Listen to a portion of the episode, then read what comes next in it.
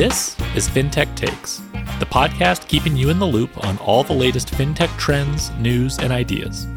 I'm Alex Johnson, creator of the FinTech Takes newsletter, your host, and self confessed FinTech nerd. Let's go! Hello, and welcome back to the FinTech Takes podcast. Today, we are recording the listener's favorite podcast with the listener's favorite guest. This is Bank Nerd Corner with the marvelous Kiah Haslett, the banking and fintech editor at Bank Director. Kiah, thanks for coming back and doing this again with me. Yeah, happy to be here. Happy post Labor Day. Fall is or summer is over and fall is here. It is soup season. It is now also Virgo season. And so I hope you're very you're getting ready to get cozy. Fired up the crock pot. Everything is going very well. My wife tried a pumpkin spice latte because, like, every you To know six fall. years, yeah. Well, it's like yeah, it comes up with fall, and everyone's getting very excited about it. And she knows she doesn't like them, but like every five or six years, she forgets that she doesn't like them, and then Yeah. her natural enthusiasm for fall is like, oh, I'll get a pumpkin spice latte, and then she's like, I hate this. This is terrible. So. We did that. We have, yeah, we're going to get the crock pot going. We're switching from like a white wine to a red wine as the house wine. Oh, yeah, so of course, the vibe is, yeah, the vibe is very strong right now. It's very cozy. It is totally cozy. I was going to give you the opportunity. I know that this is like everyone's favorite podcast, but you have another podcast to tease for our audience, don't you? Yeah. So, in my new role at Bank Director, I am taking over the Reinventing Banking podcast. And our first show goes live the week that we're recording in, which will be last week when this Uh-huh. goes live.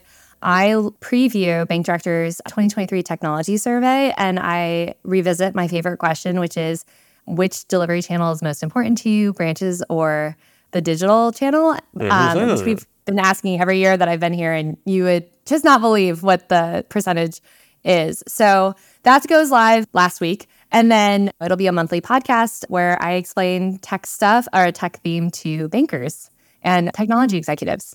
Excellent. Well, I can't wait to listen to it. For everyone listening right now, episode one is now available. Say the name again.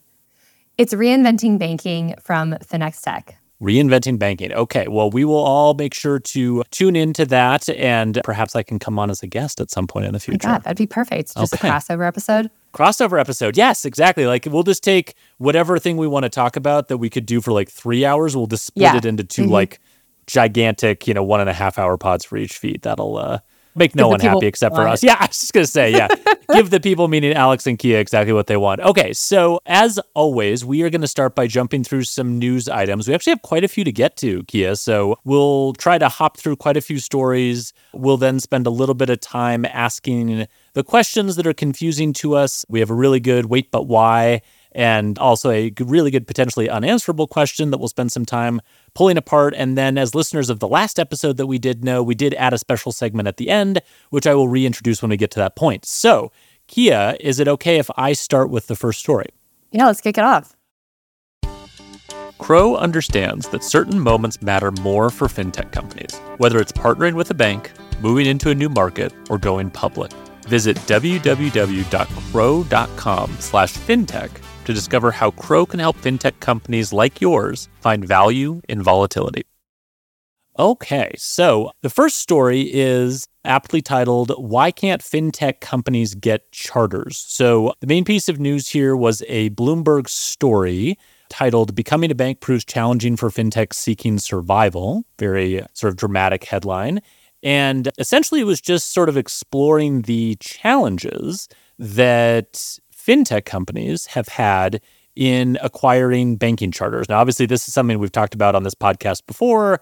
Kiah, I know you've written about it. I've also written about it. I feel like a lot of the companies that have either successfully acquired a charter or failed to acquire a charter have definitely been sort of cognizant and sort of on our radar for a while. You know, companies like Varo that went the route of getting a de novo charter have I think sort of found that experience to be a lot less fun maybe than they were anticipating. Some of the companies like a lending club or SoFi who acquired bank charters by acquiring existing banks have maybe had a slightly easier go of it, although that certainly has not been without challenges. I think the most recent piece of news that was highlighted in this Bloomberg article was that Figure Technologies, which is, uh, for those of you who don't know, a blockchain sort of centric financial services firm that was started by SoFi co founder Mike Cagney. They're the most recent company to abandon the process of trying to apply for a bank charter after waiting for years to hear back from US financial services regulators and obviously they're not alone. Oportun is one that submitted a application and pulled back. Brex, Monzo from the UK, crypto companies like BitPay as an example.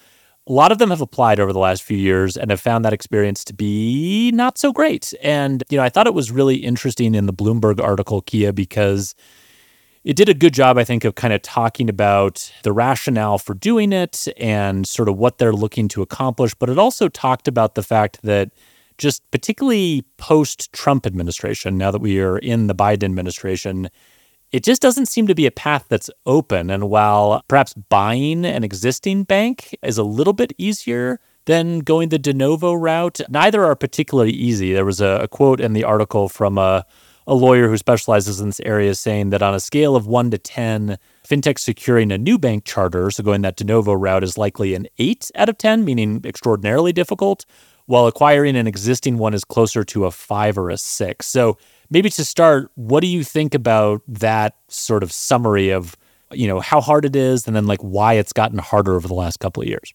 Yeah, so I actually have written about this a couple of times from both the uh, de novo, lack of de novos in the banking industry, and why fintechs are interested in bank charters, what kind of privileges it allows them.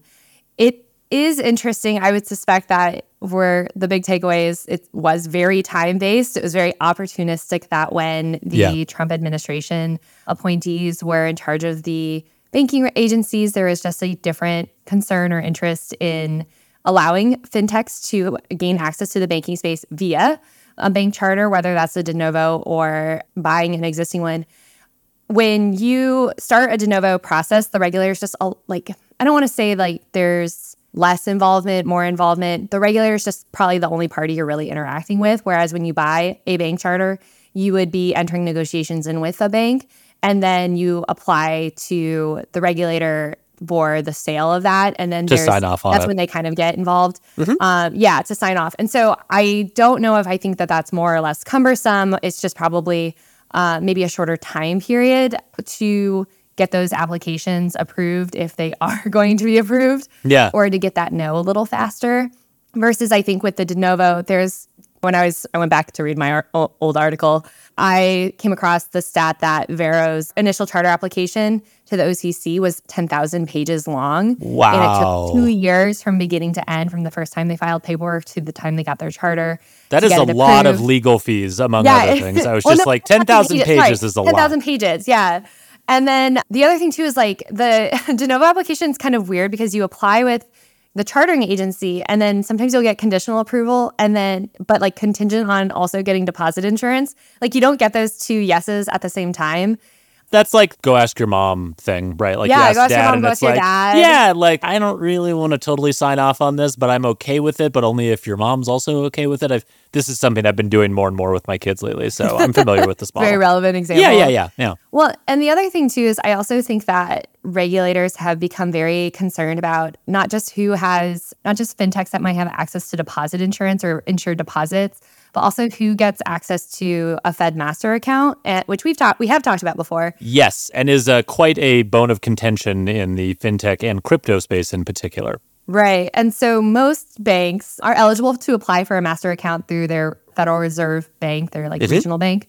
And the easiest way to get your application, your like the lowest level of scrutiny is applied to institutions that have deposit insurance, which tend to be banks. And right. so that getting that deposit insurance is seen as kind of like almost a little bit of a shortcut to the master account. You can, apparently can have a master account without having deposit insurance. It's just a, a lot harder.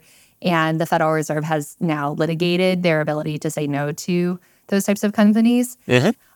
It is interesting to think about like a fintech going to community banks across the country that are like very we were talking about this before. They're like one branch community banks yeah. and introducing themselves and saying like yeah hey, little family bank like right. just sort of living in this one little community probably doesn't even really know what fintech is. And exactly. Mike and cagney knocks on your door and is like hey i have a, a blockchain based fintech company that i'm mm-hmm. starting do you want to sell we, yourself to us? Yeah. And you're like i don't know So when you talk about is it easier, I don't know how easy those conversations are, and I don't know how many times you're having those conversations. Well, it is expensive too, right? Because you're Yeah. buying a really small bank, not for its assets, but for its charter and its sort of like ability to get you inside the club, so to speak. So, from a banking M and A perspective, these are all overpays when you're a fintech company is buying a tiny little bank with one branch. Yeah, theoretically, it's a bit of an overpay. deposit. Yeah, yeah, yeah, right. Yeah. Yeah. You're not, it's not like super based on tangible book value Right, and right. the assets, the size Yeah. of the assets. I will say that also in my research, I was reminded that when SoFi acquired Golden Pacific Bank, which had 150 million in assets, the purchase price was 200 sorry 22 million dollars but they had to then add 750 million to the bank's capital Oh wow. in order because they wanted to do nationwide lending and a 150 million dollar bank does not need as much capital as a nationwide lender. And so there are a lot of costs to doing both of these things. And it's interesting to me because i you know it's not clear from the bloomberg article on what basis these applications are being like slow rolled or slow burned back burned, and or outright denied. We know that in the bank space it's pretty well known that regulators if they instead of saying no they'll like backburn you and then you Yeah, they just won't will get just eventually get the hint and They ghost you. your application. Yeah. Yeah. Well, they'll like keep asking you for information. They just don't like denying applications for some No. reason. Right. Well, because then you have to really give like a very concrete reason why you're denying them, whereas it's like, oh, you know, yeah, it's just might going to take a little bit while longer. Yeah. And I mean, that's the other thing about the fintech space in particular, and it depends on the size of the bank, obviously, but like these companies don't have an unlimited runway, right? Like you raise Right. venture capital, you allocate a portion of it to go spend on lawyer fees, to do a de novo charter, or to go negotiate with a tiny little bank to buy them and then get approval from regulators. Like there's a clock ticking right Mhm. behind you going like, okay, like this is cool. And if you do, this will meaningfully change your business model and the unit economics of your business, which we like. But we can't just stay in limbo forever. Whereas, you know, we were talking before about some of the like column bank that the one of the co-founders of Plaid bought out of his own pocket, I understand. Like that's a different thing, right? Because that's your own money that you're using to buy a bank. You can wait and kind of go through the process. There's not that same ticking clock, but for VC backed fintech companies, there is. And it's just the other thing too about de novos is it doesn't surprise me that fintechs are having a hard time starting de novos because everyone's having a hard time with de novos. The math's a little different from if it's a bank focused investor group, like if it's a genuinely like a group of investors starting a bank. But we just don't see a lot of de novos and de novo applications and then de novos opening successfully. And Right. this kind of feels like it's just one subset of a bigger trend of things that aren't happening. I agree with that. I mean, I think the, and I know some folks in the space have commented on this, but to me, the really interesting question is very like broad level. I don't, you know, I don't particularly care about figure specifically. In fact, I can't really articulate what figure does, which is sort of a separate issue. But like to me, maybe that figures into their application. I- it might, If it might. you're having a troub- problems with that, like, yeah, yeah, it's like we're going to use blockchain to do something with mortgages, and well, wasn't there like another thing with like really high uninsured deposits as sort of a funding mechanism for it? Oh yeah. I so again, reading my 2021 article about fintechs buying or trying to acquire bank charters, Yeah, I noted at the time that Figure's plan, which like I don't know, kind of made sense in 21, to they were not going to get in deposit insurance because they were only going to use large wholesale deposit insurance. So they were going to get this national bank charter, but not have to re- apply for deposit insurance with the FDIC to like kind of expedite that part of the application faster. So I have this note here that large uninsured deposits plus 5% interest rates plus a spring bank failure plus crypto winter, ah. winter is equals maybe not right the right time to start a bank. yeah, yeah. Even if it was not already clear that the regulators were sort of slow rolling pretty much all applications, that one in particular might have gotten slow rolled just, just as a like a couple of flags. Yeah, yeah, I can see that one being a little risky. But yeah, I mean, I think the broader question to me is I do think that given the consolidation in the US banking market, and you know, everyone in the US sort of has this fondness for like, we have a lot of banks in the US, and that's a good Having thing. and as many banks as possible. yeah, like this is great, and we don't care banks. that Kiah has problems keeping track of all the different names because they're all really similar. Like that's not our problem. We love all these banks. Like And I, I don't necessarily totally disagree with that mindset because I do think there are things about the US market that make having a lot of banks sometimes advantageous. But we're not going to have that if we don't have some type of de novo process that's relatively easy for people to get started. And obviously, like, I get capital requirements, I get increasing regulatory scrutiny, I get that. See, I, my theory is a lot of sort of state level regulators from a banking perspective really got sort of supercharged post financial crisis. So, like, I understand why it's hard, but we're not really making it easy to continue to have a thriving ecosystem of lots of banks. And I think, you know, people have drawn the comparison to, well, maybe like banking as a service is the way that we replace that de novo process. So we have all these like fintech companies, they come in, they partner with existing banks, and they're sort of the new entrance into the banking space. And we don't need to have like a really like nice sandbox, easy de novo process for new banks to form. And I think that's fine. But then, Kiah, my question is is there a graduation process? Like, can anyone go from, okay, we did the fintech thing, we built a business, we proved out our business model, we think we deserve a Fed master account, an FDIC insurance, and the ability to lend off of our own balance sheet and blah, blah, blah. Can we please have those things? It, like, I, I don't know that regulators have solved the problem of at some point, these new companies probably should have the ability to become banks. And it seems like the door kind of keeps getting slammed on them. Yeah, that was something that I thought about that SoFi and Lending Club both uh, very particularly have in common is that they had like years of operations yeah. and they were of a certain size and their you know business model you can say whether or not they made a lot of money but they had a business model that seemed to be working yeah. and it seemed like for them getting a bank charter kind of was both a matter of scale and then they found the right bank partner to sell to them the other thing that both of these banks have in common or both of these companies have in common is that they were public and i think one thing that's really that we don't really talk about because it's kind of a little inside baseball, but mm-hmm. some of these fintechs that are public do have these higher standards. They are audited. They do have to have quarterly calls and filings. They do already have a financial regulator in the SEC. And so I wonder if, you know, it doesn't again mean that it's a easy yes to, to on these bank applications, but it might just be a little bit easier for regulators to understand, okay, well, this is going to be a holding company. The public parent company can be a source of strength for the bank unit the lending club told me that they had some compliance issues with their um, original founder and so they they got in trouble for that. It's funny. The, the executives at the company told in, me the same thing. Yeah, yeah, yeah. yeah and they yeah. had to put in all this bank compliance, and they're like, "Oh my gosh, this is so expensive. We might as well just be a bank." totally, totally. Yeah, they had, they kind of had to take their medicine, right? Like, I think that's a big characteristic to your point of companies that have navigated this transition successfully there was some moment, whether it was going public or in Lending Club's case, getting in trouble with the loan sales on their marketplace and having to untangle all of that, where they had, kind of had to take their like risk governance and compliance medicine.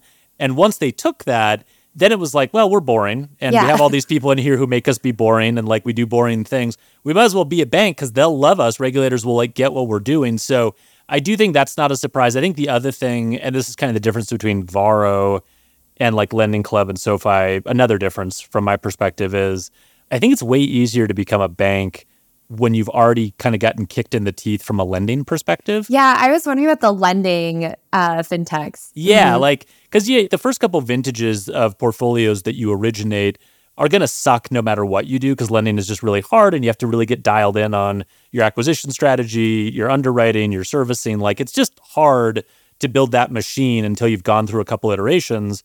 But you do that for five years, 10 years, whatever. At that point, you know pretty well how to lend money. And I would feel like if I was a regulator looking at like your business and the viability of your business, and do you understand what capital you're going to need and all this stuff, like a, a company that's been doing lending for a while and has managed to run a relatively good business, that would give me a lot more comfort than neobank that's just been doing debit interchange based right. business model like that's a different risk i don't know that you know how to make money yet so that's a different thing and we've talked about too the differences between the you know sofi lending club and varo and how important it is for a baby bank to lend basically like de novos have an over reliance on interest income which is right. why historically you've seen more de novos in a rising rate environment open because they can just make more money on the loans, which is also why we don't have a lot of de novos because we just had 15 years of really low interest rates. And I know that, you know, 5% interest rates have totally erased what the last 15 years have been like, but, but that when you're not lending, you're just not able to make a lot of money. Right. The other thing too, and you know, I don't know too much about this because again, we just don't have a lot of data points of mm-hmm. fintechs that have been able to successfully acquire a charter. But I think regulators do care about financial inclusion. And yeah. so the arguments that Varo, Lending Club, and SoFi have been probably been able to include in their applications that they would be broadening financial services to consumer lending, particular consumer banking, yeah. is probably a little bit more compelling of an argument than like blockchain based mortgage lending or something. Yeah. And that would explicitly not be for retail banking, right? With the uninsured right. aspect. Well, and it kind of goes to even other things like are you buying this bank charter and are you going to continue to operate this bank in this community that's already in, or are you going to buy this bank charter and then completely pivot into a totally different line of business and leave this community sort of hanging, which actually I think brings us to our next story, Kiah. Good transition. Thank I would you. like to tell you about one of these transactions that kind of went sideways big time. Yeah. Which is, you know, rest in peace, Moonstone Bank, AKA Farmington State Bank. Yeah. So I think this is actually kind of a sad story. And this is a sad ending from the bank perspective. And also, I don't think it says good things about crypto, which I'm also here for. but, um, So, Farmington State Bank is a bank that was established in 1887 and served a rural wow. agricultural community in Washington. It seems like, you know, between 2019, early 2020, the bank was approached by tech entrepreneur Jean Jacques Pierre Chalopin, who already controlled a bank in the Bahamas and was a resident of the Bahamas, about acquiring the bank. The this is like inside baseball, but the application to acquire the bank or was approved on delegated authority by the San Francisco Fed. It didn't go to Washington, but when they approved the acquisition and then they approved, they had to approve like a holding company creation, there was a series of restrictions that were put on the bank by the regulators, including that for three years, any changes in senior management, changes to the business plan, or to significant bank operations would require previous or prior written regulatory approval. Evidently, this doesn't happen because everyone learns about Farmington State Bank when it changes its name to Moonstone Bank and announces it's going big in crypto and going to do like a stable coin. Yeah. And its deposits like shoot up multiples higher. And publicly, everyone's like, how is this happening? and I think everyone kind of knew that a lot of these changes or a lot of these changes in, in strategy would have had to been approved by a regulator and it seems kind of like it didn't seem like a regulator would approve these kinds of changes. And apparently it didn't because the Federal Reserve published an order recently that put a consent order on the bank, uh, charged the holding company with serving as a source of strength. They're not allowed to pay out dividends. And the bank is going to liquidate itself and sell voluntarily sell all of its loans and deposits to the Bank of Eastern Oregon. Mm-hmm. And I feel really bad about this because, like, I feel like the Farmington management team just like got the wool pulled over on their eyes and it Is feels it? like a cautionary tale about these small manage these you know the management teams at these small banks kind of getting in over their head with the fintech types.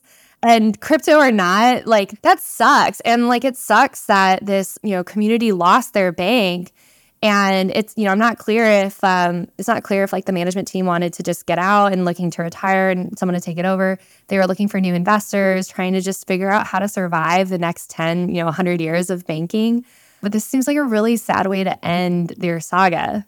It absolutely does. Yeah, I agree with you. And I mean, this obviously popped up on everyone's radar in the wake of the FTX collapse because Alameda, FTX's right. hedge fund arm, actually had a stake in the bank post its yeah, acquisition. I have questions about that. we all yeah, have questions about how we have questions. Yeah, that's like really weird, right? And obviously, I mean, anyone that was sort of having a stake put in them by FTX probably we should have some questions about. But like, yeah, more broadly, I totally agree with your take on it being a sad story. I mean, this is why regulators don't want to approve these acquisitions or necessarily to approve de novo charters is that everything on the surface is like, yep, we're going to continue to serve this community. We'll run all the changes that we want to make through management. We'll run all of those past regulators. We have no intent to sort of just strip this bank of its charter and go take this and do some other very mm-hmm. different thing using this bank charter. And by the way, the other stuff that we want to do, it's all about financial inclusion and access and making a fair world. Like that's the top level pitch for crypto, right? Same way as it Sure. is for fintech and everything else. And, you know, I can totally understand how tiny little bank in rural Washington probably didn't have necessarily well either the incentives or the sophistication to be able to sort of parse who's this person and what is this pitch and is does this make sense and is this a good idea and do you know Sam Bankman Fried and what's your relationship to him? Yeah, like those Are are the friend kind in of the Bahamas? Right. Yeah. Is that like that other guy you know in the Bahamas? So, I mean, it's, I think it's very much a story of a really, really scary part of the sort of unregulated corner of financial services, which obviously we've been dealing with as an industry for the last few years now. We're running headlong into the sort of most kind of quiet, sort of earnest, naive corner of banking, which is these small little community banks that have been around since the 1800s and, you know, don't have a ton of ambition, which is fine. Like they're serving their community and they're doing what they're supposed to do. So, yeah, I totally agree. It's a very sad story. I think this is the type of thing that definitely contributes to regulators being unwilling to allow more of this activity to just sort of run through and definitely makes me kind of just wonder you know what we're going to see moving forward in terms of like the acquisition of these banks. Like i could see from a regulator's perspective you might be tempted to just go and i'm not saying this is the official policy of regulators or anything because obviously it's been kind of quiet but like them just kind of coming to the opinion of you know what? No more poaching teeny tiny little banks that don't know better right? Like if you want to buy a bank you have to go buy one that's over x amount in size which means that a you have to be big enough to be able to do that and b all of that is going to run through enough of like a process and due diligence and vetting that it's just going to be slow and hard and we'll be able to get our hands around it before you know what you're able to do like to me there's a bit of a regulatory arbitrage in we're going to go pick off these teeny tiny banks before anyone can stop us that seems like kind of what happened here And also, I just want to call attention to the phrasing that, you know, sh- stripping the charter. Y- you and Michelle Bowman both me after as michelle bowman i will say Fed Governor Michelle Bowman Yeah. uh, referred to transactions where a non-bank company, like specifically targets small banks uh, for an acquisition, and then basically like strips the bank for parts and has maybe no intention of maintaining the service to the community and is just using this transaction to get the charter. It's possible she was speaking exactly about this bank, this transaction, which the Fed would have, you know, like I said, had approved. She mentioned this in this April 2023 speech, where she also is talking a little bit about why are fintechs going for acquisitions instead of de novos, because all else being equal, you would think that a fintech would want to build everything themselves and not take over branches and not have to deal with local depositors. He and that she was highlighting that actually the you know it's just really really hard to get a de novo and specifically hard for a fintech to get a de novo. I find charter stripping to be really jarring of a language and maybe that's you know maybe that's her it's good for to see these um, transactions as kind of bad and like uh, you know charter stripping is a loaded term yeah yeah it very much brings to mind this idea of like exploiting people you know yeah, that's kind of the and vibe like yeah stripping a car for parts or like I don't know. And you know, I kind of thought that the fintech purchases of banks were it was kind of good for both parties. But now seeing you know the Farmington Bank saga and seeing what this like you know the management this new management team did to this bank and you know just kind of thumbsing their nose at regulators power and authority. It did feel like kind of mess around and find out energy where the you know they were you know it seems like the again i'm i don't know anything um, internal but it seems like the management team was like i don't know what's the worst they're going to do about it. Like shut us down? And Yeah. they're not going to do that. That's crazy. We'll just they'll just give us a consent order and we'll ignore it. Yeah. and like the fed shut this down. Like they were like you will se- i mean i have no idea how you do these like voluntary liquidations. We've now seen two in the industry when when we tend to see zero. But to just be like no you're done. We're pulling like it, it, it feels like they're pulling their bank charter. And now the bank has to just be sold out.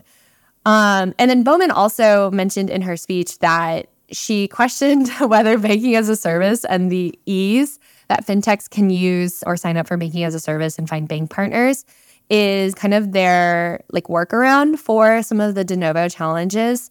And so I was wondering about her. Yeah, I wanted to ask you, Alex, about one of her quotes in here, which is quote, from a policy perspective, there should be no net difference in the compliance expectations for banking as a service and de novo banks that engage in the same underlying activity.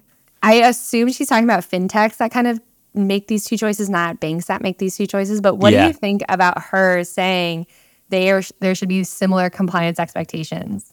That I think is a really interesting quote. And I mean, I agree generally with the spirit of the quote, which is we have created, whether we meant to or not, a clear sort of regulatory preference for banking as a service over de novo. I think that's pretty obvious based on the fact that no one can navigate the de novo process right now, but it is possible, even with increasing scrutiny on the banking as a service space, which you and I have talked and written about a lot.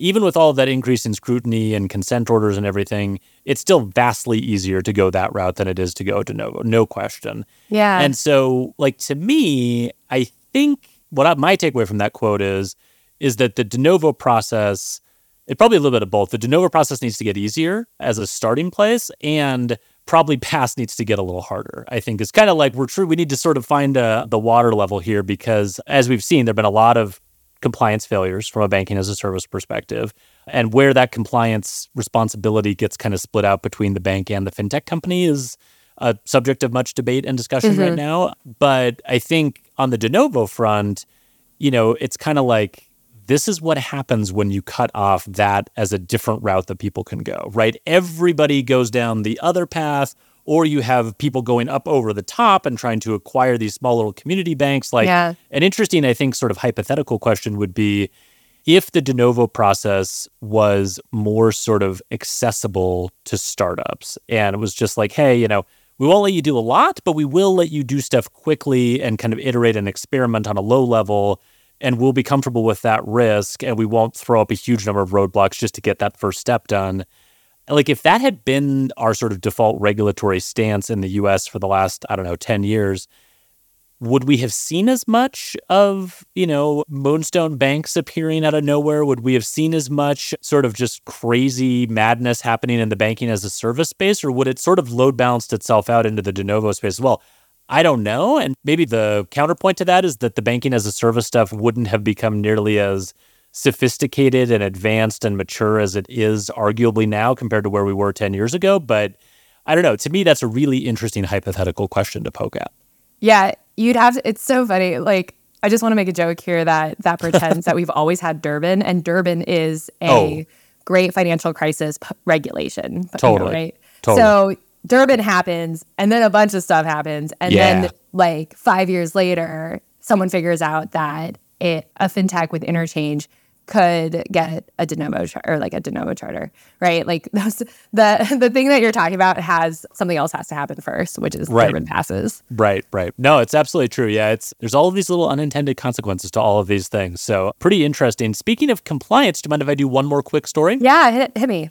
Okay, so this one I'll go quickly through, but Alloy, the fintech company, start, put out a report, a benchmark report based on a survey that they did of 200 fintech professionals who are in some way or another involved in compliance decisions. So this is a compliance benchmark report from Alloy. And it was an interesting timing for this coming out because I've been writing a lot about banking as a service and fintech and compliance and just all of these questions. And Kiah, I want to give you a few of the takeaways from the findings of the report and yeah, have you just so respond to this. These. Okay, so I'm just gonna I'm gonna go one at a time. I'll give you one finding and you sort of react to it, and then I'll give you another one, and we'll we'll do that for a couple of findings. Sound good? Okay. I right. just part of me is just like, oh, welcome. Like, yeah, no, welcome seriously. to compliance, right? Well, like, I mean, tell so, me, tell me, do you think it's hard? You'll well, okay. No, no, no, no, no. This is a perfect segue. This is a perfect segue because here's the first finding. First finding All was right, here we go. They asked they asked fintech folks what is the level? It's kind of a strangely worded question, but what is the level of compliance requirements that your organization is achieving? So basically asking, are you doing the bare minimum? Are you going over that and doing more than the minimum? Or are you doing less than the minimum? As you might be not terribly surprised to hear, given that this is a self assessment of what your organization is doing, uh-huh. 80% said that they are doing more than the minimum that is required. 20% said that they are doing the minimum and 0% said that they are doing less than the minimum. So, Kiah, what do you think of that finding? you know, if I was going to take this answer seriously and, you know, yay to 80% doing more than the minimum, I like to think that if you have zero legacy um, holding you back, zero legacy system, zero like, like if you haven't been a, in operation for 20 years and seen a rule change three times and mm-hmm. then constantly felt behind the eight ball with all the rule changing, mm-hmm. do more than the minimum right away. That's like, do always do more than the minimum. I have skeptic. I don't know what the minimum, like, what is the minimum what compliance requirement here yeah. is. I know, you know, banks say that they would also say that they, you know, do more than the minimum, but mm-hmm. you know, I think the other thing too is banks often don't have as much technology or available to them, and then they also have this like this like the new requirements on top of the older requirements. I would actually expect if banks were answering this to, for the 80% to be a little lower. I, I have a little bit of skepticism about the 80%. I do like hats off to the 20% for being honest. And so I love, you know, we love to see that. We love to see someone just like bare minimum mailing it in. And I also am like very curious about what the compliance requirements are here in particular. Yeah, kind of. I think it was sort of left up to everyone's individual judgment as to what like the minimum actually means. But I mean, we know, right, from the fact that there have been consent orders in this space, like there are people doing less than the minimum, like by definition. Like there are people doing less than the minimum and getting punished by regulators but for doing less than the than 20% the 20% already get their consent orders? Is I, they might have. They might have. Or maybe some of those are now in the 80%. They're like, we're doing way more than the minimum now because we have all of these requirements that we're now under. But I think that's one thing the minimum one, I think the thing that was funny about that 20% to me was it's almost sort of a philosophical question in that, like, obviously the tone of this survey was tell us how great you are at compliance and how seriously you take this. And so, like, the 80% didn't totally surprise me. The 20% I thought was interesting just in that, like, there's an argument to be made both on the part of banks, but particularly fintech companies. You should just do the minimum. Like, the minimum is what you are legally required to do. And anything beyond that is a waste of resources that could be better spent on customer acquisition, on customer service, on partnerships, investment in technology, whatever. So, like, I kind of like the 20% being like, yeah, you know, we're not breaking the law. We're doing what we're supposed to do, but like we're not going to just try to get extra credit in a class that we're already going to ace. I think is sort of the mentality so the there. minimum so, compliance requirement is like a B grade or an A grade or a C grade. Where are you putting I, I this mean, at? I think it's probably just like average. I think it's like a C. It's maybe it's C, like right? yeah, yeah, like we're not trying to impress the parents with this, but like you know, this is a horribly stretched analogy, but if VCs are the parents here, the VCs care about their kids being awesome at sports. They don't care how they're doing in school. So as long as you're giving me C's, then we're fine. And I want you to spend all of your extra time and energy getting really good at football or lacrosse or soccer. So to me, that's that 20% going like, yep, we're getting the grades we need and we're moving on. But you have to remember the people that are being surveyed for this are compliance professionals working at these fintech companies. So they probably have a slightly different viewpoint on that. But anyway. All right. Next question. Second next one. one, yep, is what are the leading barriers to meeting compliance requirements? And to your earlier point, lack of automation, which would be sort of code for technology around compliance, was the number one barrier listed. 55% of folks uh, selected that one. Number two was existing regulations are too strict, 49%. And access to experts who understand how to apply compliance regulation is 47%. What do you think about that? Yeah, I mean, join the party. Um, yeah, yeah. Yep. I so the lack of automation around compliance. It sounds like fintech needs to sell fintech to fintech. Well, um, and, and, for SAR filing in particular, for those uh, listening, that the yeah. filing of SARs was the thing that seemed to be really annoying to fintech companies. How many SARs are these fintechs like generating? Oh my god! I don't know. I don't know. that was another thing that was in also, the survey. Did actually. you not realize that that was something you're gonna have to do? No, I know. Well, it's like again, kind of welcome to your party thing. Like banks are like, yeah, they suck, don't they? You yeah. know, it's like kind of the deal, you know. Right. Banks are looking for the technology to automate the compliance. Fintechs are also looking for technology to automate compliance. Everyone's looking for technology to automate compliance. Yes. The existing regulations being too strict. That one is hilarious. Again, I just going. We just talked about fintechs wanting to be banks, and it's so it's like. And Matt Levine makes this point all the time. If you think your job is hard, try being a bank. Banks have some of the highest regulations governing them. Yeah, it's um, like you, you don't want to be regulated by the SEC. Try being regulated by bank regulators. Right. It's so much less fun than being regulated so, by the SEC. You know, it yeah. So you just whatever rules that you're barely complying with, you think are too strict. It just could be more. and then access to experts who understand how to apply. This is so relatable. I just, and again, I don't know what these fintechs thought their work was going to be like, but if you want to mess with people's money, you are going to encounter just so many rules and regulations. And sometimes I wonder with these fintechs, like, what did you know about this before you started working in this space? Because you seem to be surprised by a lot of things that a lot of people would consider to be extremely obvious. Well, and I, will say they did a good job in the survey of breaking out the size of respondent for that question. Okay. And it was smaller fintech companies that were saying predominantly that the existing regulations are too strict and access to experts uh, who understand all this stuff was really hard. That was the smaller ones. The bigger ones were more about like automation and more about like lack of clarity on regulations. So think about like someone like a Coinbase bitching about the SEC not, you know, being clear in their rules. So it does shift a bit based on the size. But yeah, you do definitely get the sense reading this survey that there are fintech founders coming into this going, I have to do what? You know? And you're like, yeah, yeah, it's well, not as fun as maybe you uh, thought it was going to be. Crowe gets fintech. For decades, Crowe specialists have watched this industry evolve and helped companies navigate the moments that matter most, whether finding new sources of funding to fuel growth or responding to complex regulations. Visit www.crowe.com slash fintech to find out how Crowe works with fintech companies like yours to help uncover value in volatility. So, a couple other quick ones for you. These ones are really okay. fun. Asking about what is your biggest concern for the coming year. Number one was the financial cost of compliance, which was slightly ahead of the financial losses associated with fraud. And I find that one really interesting because I think it speaks to the distinction between banks and fintech companies, right? Because fintech companies are like, oh, it is so annoying that we have to spend all of this money complying with these rules that are dumb. Why do we have to do this? Whereas with fraud, they're like, ah, it's a cost ah, of doing cost business. Of business. You know, yeah, it's like you know we have to acquire, we have to grow. It's a write off. Like it's just an expense. We'll just you know mark it down.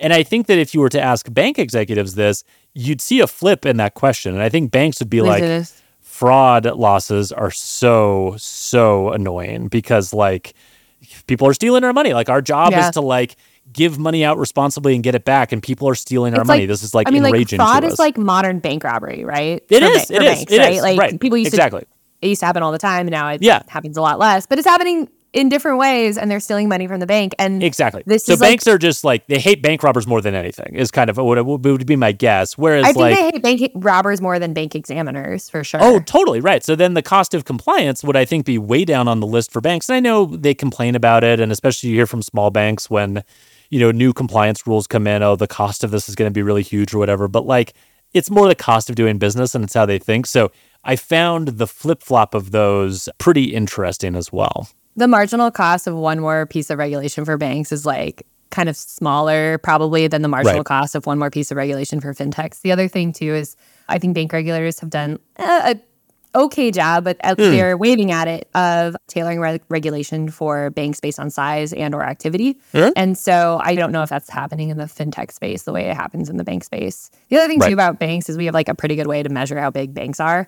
Yeah. And I've mentioned before, but I've like we just don't have a lot of data about the size of fintechs, how big they are, and how we would even define that. Whereas in banks, we are like, how many assets do you have? That's how big you are for the most part. I'm going to give you one last one. This is just for the walls because really I don't have any super deep analysis about this, but I think you'll find it funny. 4% of respondents thought that crypto as an area was going to be less regulated in the coming year. So there'll be less regulation around crypto than there was the year before. Only 4% of people thought that, which probably is true. That might even be a little bit high. But hilariously, mm-hmm. when you ask them about banking as a service, only 1% thought that there would be less regulation in the coming year for banking as a service. So actually more optimistic about regulation crypto. staying the same yeah. or being lightened for crypto than for banking as a service. That tells you something about the fintech environment around banking as a service right now. Yeah, I hope that I don't know when this survey came out, but I hope that if it was after the Federal Reserve announced that they were going to have novel supervision, novel supervision group for banks involved in fintech activities, people read that and believed it. so yep, maybe this happening. them getting the message Oh, I would for be sure. curious. Oh, I, I want to know what kind of regulations they think could come to the BaaS space because you and I are going to talk about this, obviously. I think this will be a conversation that continues given some recent reporting around banking as a service, how it's practiced in different ways at banks and maybe why that matters. Hmm. But I just would love to know what the what they think could happen for in banking as a service. you know? Yeah, I totally agree. Well, if Alloy, if you're listening, we'd love to take everyone out for a drink who filled out this survey and get some some candid want to talk thoughts on what's coming Twenty percent bare minimum. Oh, Like, me too. Let, I let me really, at. Yeah, Like- yeah, I'd love, I would love to talk to them so much. Okay, so now we're going to spend just a couple minutes here at the end doing our questions that we have. So first, we have our wait but why question, and Kiah, I think this one is for you to ask. All right, Alex, my question for you is wait, why can't everyone agree on what is an uninsured deposit? Okay, so for folks who've been paying attention in the banking space, the impetus for this question is that there was a bit of a shift in the uninsured deposits that were being reported in the sort of just standard reports from banks right around when was it like July, August? It was this summer. It was fairly recently, right, Kiah?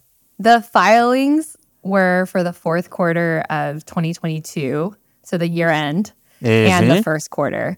It was- was noticed in, I think, July. And I have a couple of theories about how I think it was noticed, but basically, like the number, the fourth quarter number would have hopefully been filed before the end of the first quarter. Yeah, and, and there was a story in the S&P that found that 117 companies had restated their fourth quarter 2022 uninsured call report data for a net decline of 281 billion dollars since the original filing. So that was the change in the uninsured deposit totals across those 117 companies.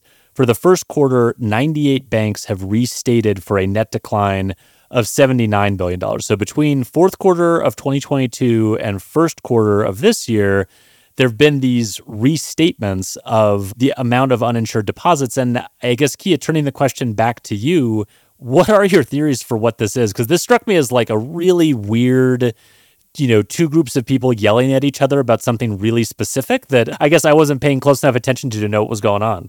Yeah, so the background is that every quarter banks have to file basically an inventory of everything in their bank and how much. Yeah. It's called the call report. And one of those questions is how many of your deposits are over the insurance threshold of 250,000? That number shouldn't be changing a lot quarter over quarter at individual banks, but would you not believe that we had a bunch of restatements and the it's a little confusing here whether or not the fourth quarter filing was initially filed and then refiled with a lower number or the fourth quarter number was filed with a lower number and then had to be refiled with a higher number. I think like for individual banks, they might be going up and down based on some of S&P's reporting, which they have, you know, they download all the call report and it's really easy to figure it out. But um, anyway, so what happened is the FDIC caught wind of this in July and told banks to knock it off. It seems like two different line items very specifically were it were changing a lot, and it was intercompany deposits, so or interbank deposits, and then collateralized deposits. I found collateralized to be really interesting because a collateralized deposit can still be over the insurance threshold, but oftentimes they tend to be municipal deposits. And Well, what what is a collateralized deposit just for for the So it's a deposit that has like an asset on, backing it. Okay. Like a city will like put their deposits at a bank and then they'll also have to put some collateral underlying that deposit, like bonds, which is kind of just a weird municipal deposit thing. That is weird. Um, uh, weird. but that one to me is really interesting because I think we've been really trying to figure out how risky are different types of deposits and what is the risk predictor or indicator of those deposits. And my sense is that on these collateralized deposits, a bank might say like, yeah, it's over 250,000 so it's uninsured, but like it's not going to leave if we run into stress because we it's collateralized. The deposit they don't think there's as big of a loss potential on the deposit if the bank fails because they would be able to sell this thing and like get the deposit back, I guess, the amount of the deposit back. It's been really interesting to see that line item be debated. And then, you know, I suspect that the fourth quarter number is the call report that's being messed around with in part because some banks will have to pay the special assessment that the FDIC is like us going to charge large banks because they covered all of Signature and Silicon Valley's uninsured deposits. So there was a like that systemic risk exemption allowed the FDIC to cover all the deposits and then they have to make up that shortfall which was billions of dollars through an insurance assessment. And so and they will be using they've announced in their request for proposal on this that they'll be using the fourth quarter 2022 numbers before the banking crisis. And they're specifically looking at a category of banks that have a certain size or certain types of yeah, deposits it's over for that a assessment. certain asset size, and so Mhm. there's only going to be about like 20 or 50 banks that have to pay this billions of dollar assessment. yeah. Oh, that's really interesting. But you don't want the fund to go negative, so Well, I mean, they're legally not allowed to let that happen, right? They have to make up the money. So, they have to make the yeah the fund's gone negative before, but they had to make up the money, and they had to do it during the financial crisis, which was really expensive for all the banks.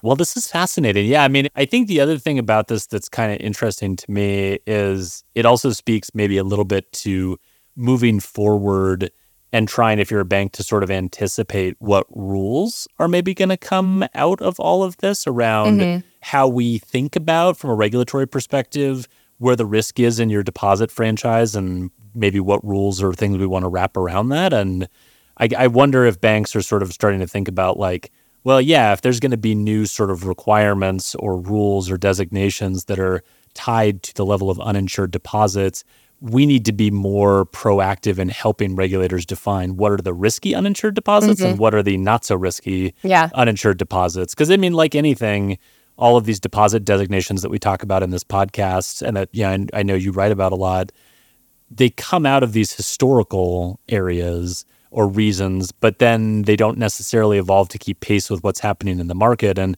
uninsured deposits are a really good example, I think, of like, you know, one where I can see historically the reasons for why it was considered to be risky. But I do think banks probably do have a bit of a case to make that, you know, not all of our uninsured deposits should be treated equally. Certain types are going to behave differently. Yeah. yeah. yeah. It's hard because you kind of want to make this as easy as possible, but also you sometimes I think when we just do simple line items like broker deposits, when we do uninsured Mhm. deposits, and we use that as an like these amounts can figure into your insurance assessment and Right. your deposit insurance assessment. And so if you might be overpaying for your car insurance, right? If you're like a safer driver, but Mhm. your insurance company doesn't know that you're a safe driver because by your demographics, Mhm. you don't look like a safe driver. And so you're grouped into this other group. And so, you know, that's why they have those like little um, monitoring devices that you can plug into your car and your car can transmit the data to the insurance agency so they can really calibrate your rate. Yeah. Well, telematics. that- Yeah. yeah, and so that could happen in banks, but the question is whether or not banks have the capability to drill down at that level, and then also what is the right level of risk for any of these depo- for any of these deposits, right? Which is kind of funny because that that also goes into our next question. Look at all these segues. Wow, just great transitions Yeah. all all day so far. So wonderful transition, Kiah. That brings me to my potentially unanswerable question, and one that you and I have been texting about a little bit, which is how do you distinguish between deposits sourced from banking as a service that are fueling responsible growth and deposits sourced from banking as a service that are fueling someone's gambling addiction. And the reason I wanted to ask this question is, as you just mentioned, this broker deposits designation that we've been kind of using for a while seems a little outdated and sort of insufficient for that task. And I know that's something that's been coming up and that you've been working on brainwashing everyone in the fintech space to think about and care about deeply. So why don't you give me your take on this unanswerable question? Yeah, so I've been writing about brokers deposits before it was cool, but that is true. That is true. Kiah got there way before the rest of us did. but I managed to um, somehow get Jason Mikula pretty interested in this because he published on this topic recently. And it was kind of like a, a nice two parter to his previous newsletter looking at how one community bank in Tennessee, which I'm not familiar with, and so I don't don't ask me about You don't bank there. Okay. We just Uh, wanted yeah. I wanted to ask that question. Okay. How this bank is currently doing banking as a service. And he Mm. identified maybe some things that could be concerning if based on solely like, you know, or looking at some of their relationships, who their vendors are, and then the amount of deposits that the bank has grown. Is it? And so the next newsletter was where he just explains to everyone the like 30 year saga of the broker deposit designation, kind of the rules around it or like the laws around it, what the FDIC has been able to do with it. And then its 2019 change, which kind of allowed fintech deposits to no longer be seen as brokered, even if they are coming from an intermediary. So, like a Chime customer, Chime puts the money at the Bancorp. The bank Bancorp used to have to say that that was brokered, and now they don't under the primary purpose exemption. Now, something that I've been really curious about is that, you know, for my purposes, the 2019 rule change basically meant that it became really, really hard to tell which banks are doing banking as a service because unless you're keeping some maintained spreadsheet based on public reporting of these partnerships, there isn't really a way in the call report to de- to like identify with greater certainty that a bank is a banking as a service bank. Everything with you that you object to comes back to data. Like if you screw up Kiah's data, Oh, you're yeah. dead to her. But like to think about even just we used to be able to tell like these banks probably were banking as a service banks because they had a lot of broker deposits that weren't CDs.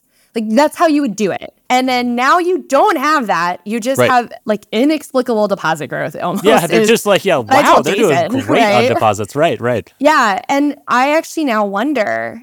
You know, most um, community banks are in a 12 to 18 month exam cycle. So Yeah. with the with the rollout of the middleware and the ease that some of these banks have been able to get into banking as a service and gather the deposits, Yeah. there might be an exams like that might have happened after an exam cycle, and the regulator might not come back for another 12 to 18 months, and they might not understand the technological complexity and compliance risks that the banks has taken on. Yeah. And so, you know, in September 2022, acting comptroller Hsu gave a speech that kind of illustrated some of this. He said in the speech that the OCC had identified at least 10 regulated banks that had nearly 50 partners.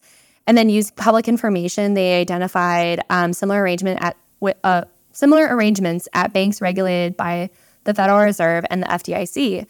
And my question is, is like, how are regulators gathering this data and this information? Is it through the examination process, which could take between 12 and 18 months to get like an accurate picture? Are they doing it based on data from the call report? And then is it like kind of a problem that we don't have this like firm number of like, is 10 banks a lot? Is 50 fintech partners too many?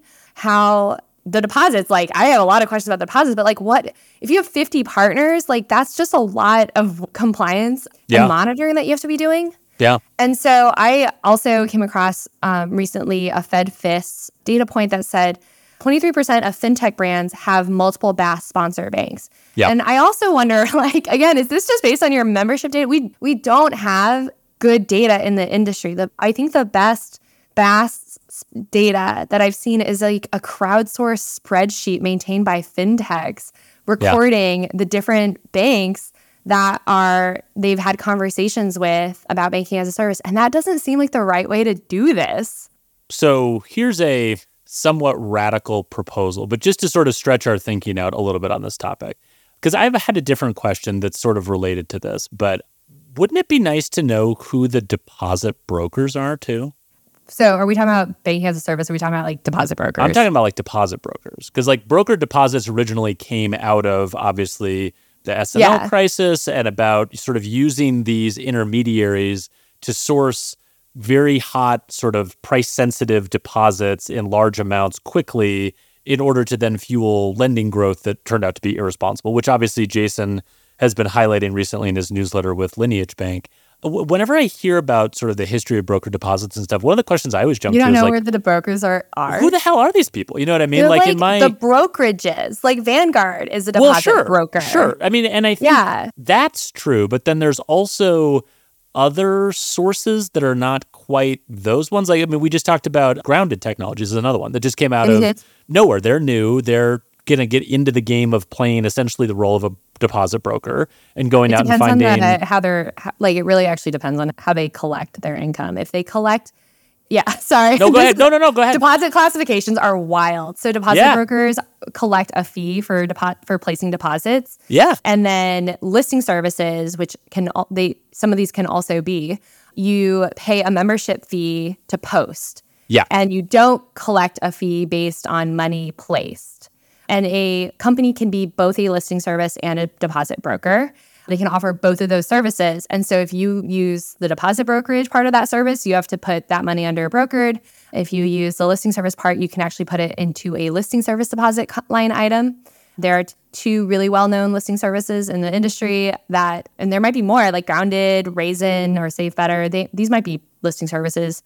Um, Who are the ones that are well known? Just out of curiosity. It's QwickRate and like CD Marketplace, and QwickRate was with a W. I, I love that. That's always great. The reason I ask is that obviously, like banks know what those rules are and what they have to classify where they're getting these deposits from. But yeah, I kind of wonder, like, kind of known. Well, and do we need like even more visibility into, you know, anyone who sources deposits for banks, regardless of banking as a service, listing service, broker, whatever?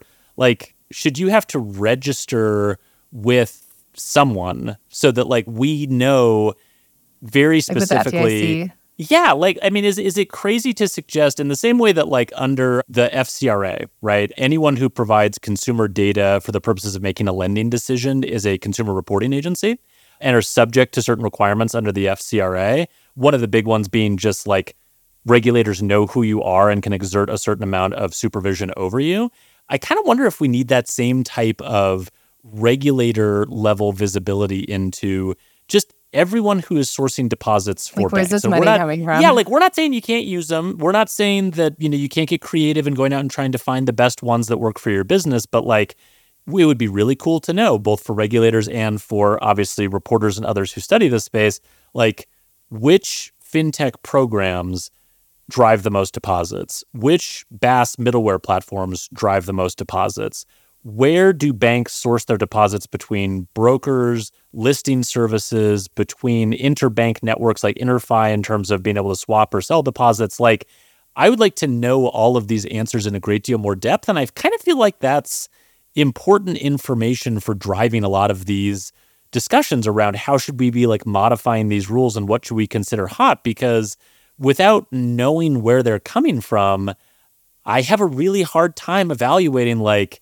is this a good banking as a service set of deposits? Is this a bad banking as a service set of deposits? Like, I have what's the relationship between this banking as a service source of deposits and the bank? Jason hinted at in his piece that he wrote on Lineage that Synapse, the BaaS middleware platform, may have been exerting some influence over Lineage because Lineage was so dependent on Synapse. Like, that's a commercial relationship that I'd like to understand in a great deal more detail. But to your point, if we don't have any of this data, it gets really hard to do any of this analysis. It's interesting. I think all the time about how we have so much data about banks and we have no data about non-banks or we have very little data about non-banks. Yeah. You can make like the call report and the strict regulation and examination function. All these three things work really well together to generate a ton of industry or data about the banking industry. And then we have none of that functionality for any of the non-banks. And it's, you know, it'd be interesting if we like let more fintechs get bank charters, we would at least get their data. Yes. and we would have more visibility into their practices. But instead, the current regulation regime forces banks to be the proxy enforcers yeah. and reporters of all of this. And so when we talk about right. different banks' deposit structure and then have to cross reference it with the public reporting around yeah. who their banking as a service partner is, and then be like, wait, so how sticky are these deposits? Well, you've said that they are not brokered, but you know, under the per- primary purpose exemption, like if the fintech is using multiple banks, that should qualify as a deposit broker. And, you know, I think when you were talking about the Alloy survey about banking as a service regulation, yeah. I actually do wonder, and I do like, I would argue that we need to have a fintech deposit line item in the call report now because totally the agree. brokered line item is not doing it anymore. No, it doesn't work at all. Well, and even like that fintech line item, like I don't mean to make bank reporting more complex than it is, but like, could I have a line item with several sub items that are like, this is direct fintech deposits sourced right. from a primary relationship. This are, these are deposits sourced through a middleware platform. Like, we need to get some classifications going here because without it, I can't distinguish between any of these deposits. I think it's like when you fill out your taxes and it's like, yeah. hey, did you for me. Do you own a house? No. Do you have a kid? No. Right. I just get to skip those parts of the form. I don't have to mess around. I don't have to like figure out Those parts of the form stuff, are right? annoying, I will say. Yes. And no, so, that makes sense. And like that that's so what sense. the call report should be. Like this should, you know, the work of being a banking as a service bank, filling out your call report line items is just like one more Yeah. thing. Yeah. Right. You know, going back to even uninsured deposits, I sometimes wonder, like, hey, did we figure out, did reciprocal the de- reciprocal deposit network just figure out the uninsured deposit problem for us? Like, I know that Congress was trying to figure out what was going Right. on with uninsured deposits. The Right. FDIC was thinking about deposit insurance assessments and, and changing the coverage level. Well, did the did everyone just put all the money in reciprocals? The reason Right. why you can maybe check that is because reciprocal deposits is a line item in the call report. And would you not believe that over $5 billion in reciprocal deposits, banks have to count that as brokered? The law is pretty clear on this, right? You can just figure it out. It makes sense. It makes sense. So, yeah, that's my formal plea to the FFIEC to once again change the call report to, so that I can my curiosity can be satiated. Yes. Well, I think that you speak for me on that. I, I don't want to go too far, but I think you probably speak for Mr. Mikula on that as well, because we all do feel like we could use a little bit more. We'll file a joint comment letter to I love that. regulators. Seriously, let's do that. I, I want to circle back on that idea because I love that. All right. So we fixed call reports. So now, Kiah, let's fix one last thing. And I want to sort of reintroduce this segment because we added it last time and it was really fun. This is where I give Kiah a chance to blow off some steam. So this segment is called Go Off, Kiah, about whatever you want, whatever thing is kind of bothering you right now. And I know you have a, a good one for us today. Okay, I'm going to try to wrap this up as quickly as possible. But Go. Alex, does social media cause bank runs? Oh, This was this is an important question that you even wrote about Yeah. back in March when we saw a pretty public bank run on SVB. At the same time, we also saw a lot of commentary about SVB stability Yeah. on a certain social media network, which I Yep. will refer to as Twitter. yeah, um, for forever and ever, no matter what Elon Musk Yeah. says otherwise. Yes, keep going. And this actually is so important that regulators have also mentioned the role that social media might have played in um, perpetuating this bank run. Yeah. And so some academics decided to try to answer this question in a new paper called Social Media as a Bank Run Catalyst, which is available on the SSRN website. So, you know, I think this is pretty interesting in part because not just because of Silicon Valley, but because of what happened after Silicon Valley. Silicon Valley had a number of tack on effects for the industry. But I can acknowledge, as we've talked about, the data is not that good and it comes out quarterly. And the SVB run happened like two weeks before the end of the quarter. So you didn't even really get the full impact. But it's really challenging to model and establish correlation. The paper uses data on tweets about US banks and bank stock returns.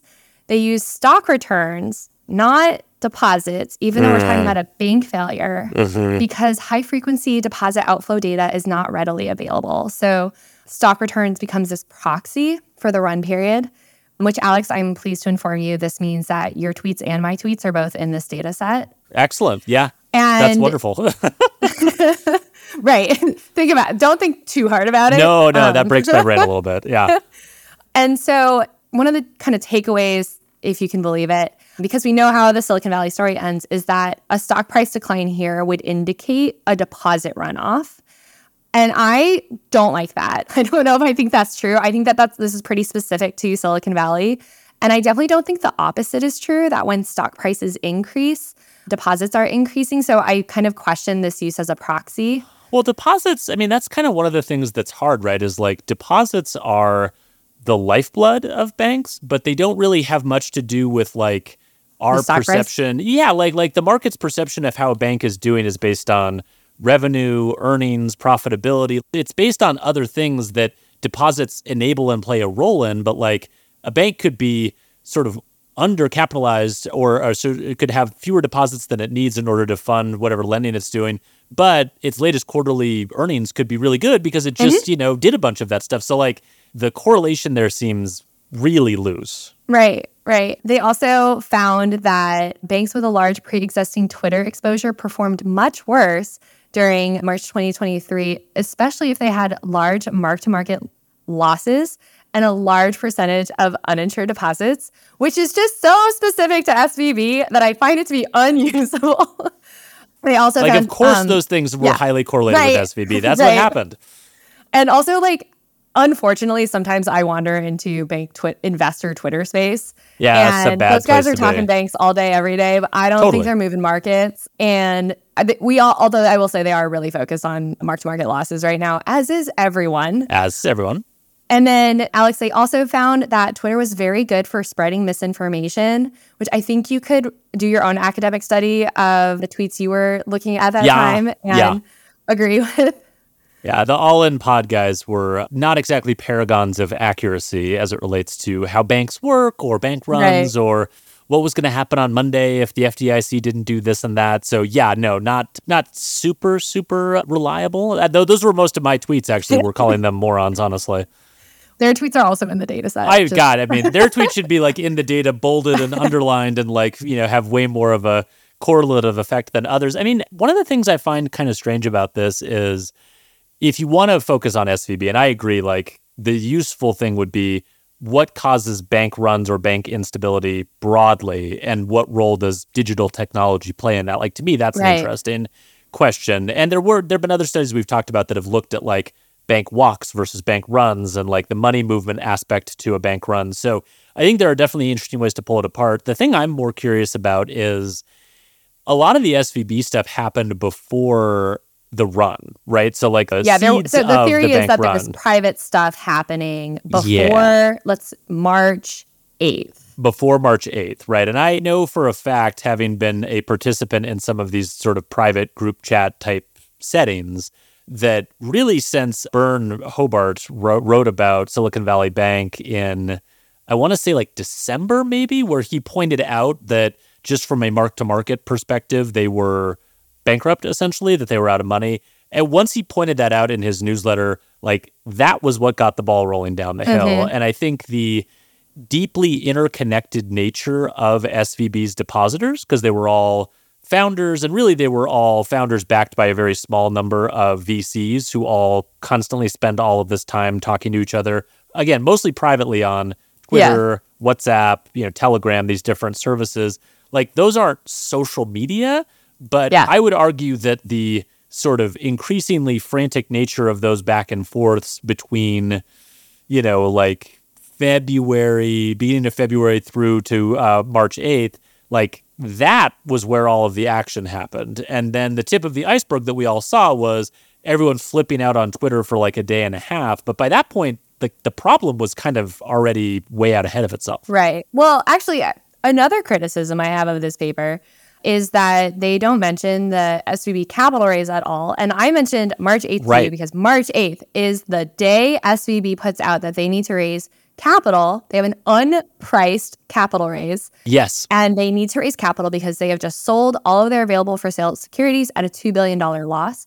And, you know, if you are going to make a paper where you say that stock price is the, a proxy for deposits, you might want to put in there the very, very important piece of information that the stock price is selling out as selling off, like Yeah, totally going down. Yeah, yeah.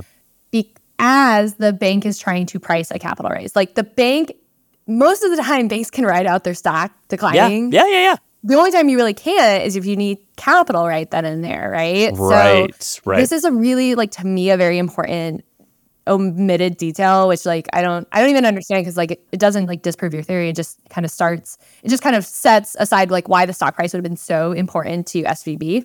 Right. And the other thing that the paper misses that I'm kind of fascinated by is signature. Signatures run, I can tell you when it stops, right? Because they close on Sunday, March 12th. Yeah. Does it start March 8th? Does it sp- start March 9th? Does it start March 10th? Signature is also having a run at the same time. But in this data set, it's not clear to me that signature was in the t- data set of tweets. Mm-hmm. It's not clear that signature is mentioned in the tweets, right? Like, I don't recall a ton of signature tweets. I just heard that, like, you know, people are pulling money from banks that are similar to SVB from a maybe like a borrower, or sorry, a depositor Yeah. perspective and then a profile perspective. Yeah. And signature is one. The other thing is like that this type of analysis, the value of it should actually be applied to First Republic and PacWest. And if you remember PacWest, there was a ton of speculation around what was happening at PacWest, and it was happening on Twitter. And PacWest, I actually don't believe fits their balance sheet risk metric of large mark to market losses plus uninsured deposits. But what PacWest has probably is comments on Twitter about the stability of the bank. Yeah. Probably leading to depositor withdrawals, not Right. the other way around, if I had to guess. And so I like, you know, this kind of goes back to these questions we've been asking about if certain types of uninsured deposits are riskier. Where do these depositors get this information? Yeah. Where do investors? Can we get like faster deposit data that can better track the, you know, th- these deposit outflows to actually indicate, okay, this is kind of the tipping point of a run or whatnot. But I think this paper was like a good first gesture at answering this question, but it, it kind of just completely misses the actual use of this analysis.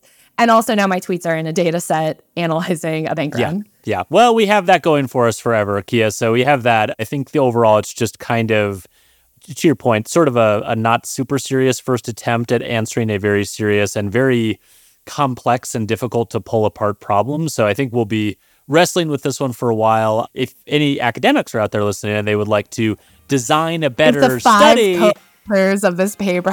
yeah, yeah, yeah. We have some thoughts. Kiah, in particular, I'm sure would be happy to do some off hours consulting with you on how to design a better study. Kiah, with that, I will let you go. Thank you so much for joining me for another really epic Bank Nerd Corner. I really appreciate it. and a really like well themed out one. I think we solved Yes. de novo banking and call reports. So And, and maybe academic studies. So we're we're well on our way. solved all of academic research. All right. Thank you, Kiah. We will see you next month. All right, see ya. Thank you for listening to this episode of FinTech Takes. Stay up to date with emerging companies and the latest FinTech trends by subscribing wherever you get your podcasts. And if you love FinTech Takes, please tell a friend.